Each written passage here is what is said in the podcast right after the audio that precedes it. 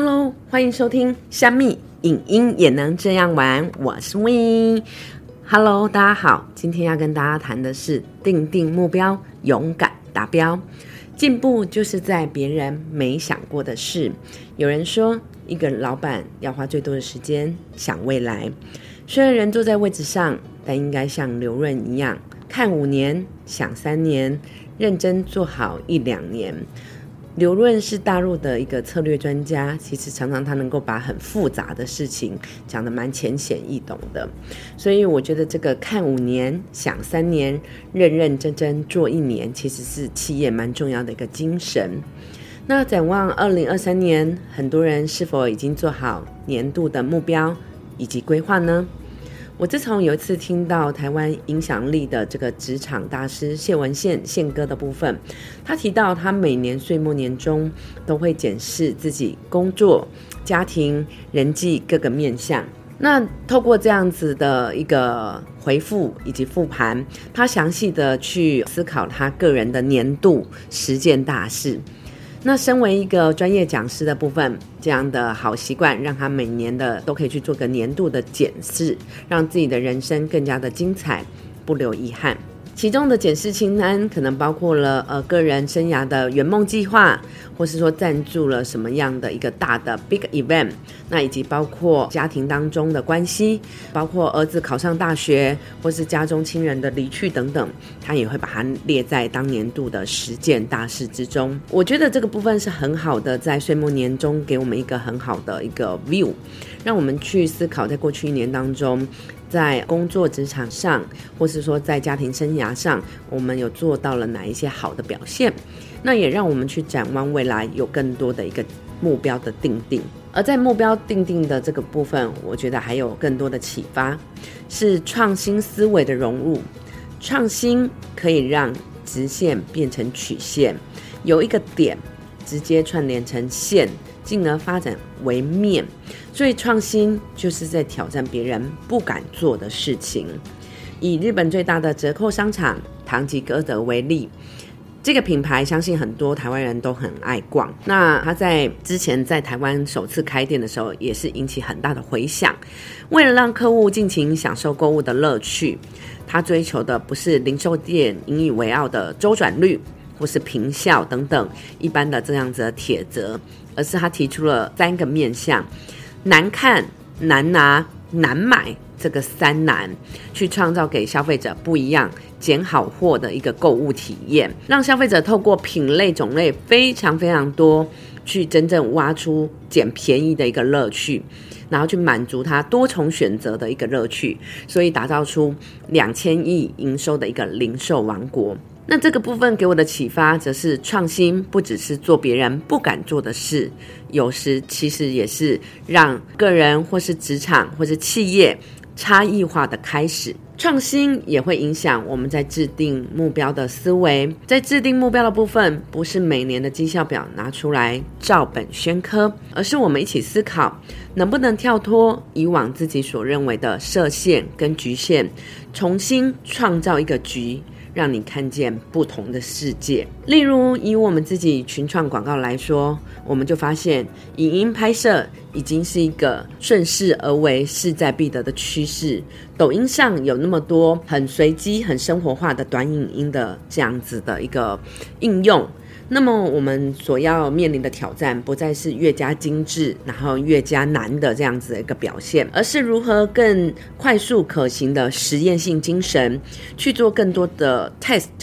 然后去让整体的内容的生成，然后能够更让品牌的特性跟调性去做一个展现。去做更多实验性创新的一些可能性的实验，然后以及多元化的组合，更贴近生活，更贴近消费者的面向，这都是各种新的创新可能。所以，快速的拆解、解构、创新化的原点，以及拍摄方法，以及成品理想化的一个改善，这些都是我们新的目标。说来容易，其实要落实更是困难。我觉得也不是说困难，而是说来容易，其实应该要正向落实才是重要。一个企业能不能成功，最重要就是在于执行力。每年年底总是复盘过去，展望未来。以往那个问老板单身狗时期，我总是会开始回想我过去做了哪些好与不好的一个情况，那总是会去聚焦在自己还不够好，还可以更好，细数有那么多没有做到的地方。但随着年纪渐长，智慧更多，然后而且收纳了更多的经验，然后也来集结了更多的智慧。反而有种地方妈妈的潇洒，以及自信，还有自在，学会将过去看作是沉没成本。过去这一年，二零二二年，不管怎么样，你就是放下吧。做得好与不好都过去了，不需要再往回看，不需要再深深的检讨自己，而是在心头知晓哪一些部分是我们做得好的，哪一些是还可以更好的地方，逐渐。形成了一种内心自在的清明以及透彻，所以我觉得智慧的演变以及演进来自于持续的学习，学习让自己看事情可以看得更加的通畅，可以更加的通透。学习想事情不再那么钻牛角尖，不再那么执着于完美，即使完美了，那又如何？所以，我们更要学习到，完美不是一个最好的商业策略。完美要付出的成本实在太高了，何况不见得每个人都欣赏或认同你眼中的完美，或者是甚至愿意为完美而买单。不是说我们就不尽全力的去做要求，而是说要学习到在完美以及取舍当中去做一个更好的一个平衡点的拿捏。那这这才是智慧最高端的一个表现。而且我也学会了，在十月、十一月就开始做年度计划，针对明年度的计划要如何开展，才不至时间到了手忙脚乱。那么十月、十一月开始做年度计划。那么十二月其实就可以更加轻松的，以更通透的心灵，然后去迎接二零二三年的挑战。心中你笃定了，就更有余力，好好的去迎接新的一年。所以这个就告诉我们是要提早规划啊。那么每年的跨年的部分，我已经是过了，就是去人挤人，然后看烟火的阶段。当然我也有这个时期，也很享受这种夜冲啊，或者是说杀到台东看日出的这种热情。但是现在呢，我更想要找一个好饭店，或者说甚至只是待在家，能够好好的休息，然后在跨年夜好好的选一本书，或者说选一个自己想要做的事情，或者是说就是陪陪家人，然后打开电视，然后或者说陪陪小孩，大家一起好好迎接新的一年的到来。这就是人生的智慧呀！在每一年的部分，我们总是会有所成长，提早制定计划。让我们在迎接新的一年，在一月一号就是一个崭新的一个面相。十二月份不至于为未做准备的迎向新的一年，然后更能心平气和，而且更能够有通透的一个眼光。迎向二零二三，也许前方有更多的挑战，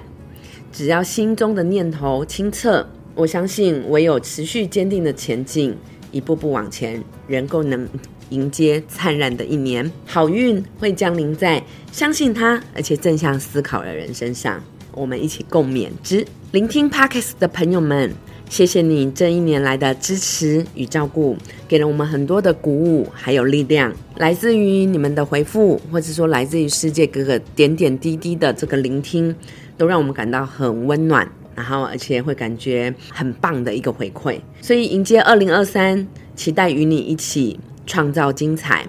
我们一起写下计划，我们一起定定目标，我们一起创造更多的可能。感谢你的收听，感谢有你的陪伴。我立下了一个宏大的愿望，用生命影响生命，所以我也鼓舞自己，用更多的行动付出，然后以更大的胸怀。传达心中强大的力量，影响更多人。谢谢你，嘿，我是魏老板。香蜜影音可以这样玩，生活也能这样玩。我们明年见喽！祝你拥有非常精彩的二零二三，Happy New Year！